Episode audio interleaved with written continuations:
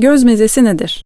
Bazı rakı erbabının sırf göz zevki için sofrasına koyduğu meze. Yahya Kemal Beyatlı, devrin önemli mekanlarından Abdullah lokantasında kurduğu sofrayı mezeyle donatmayı sever, bunlardan bir iki çatal ya alır ya almazdı.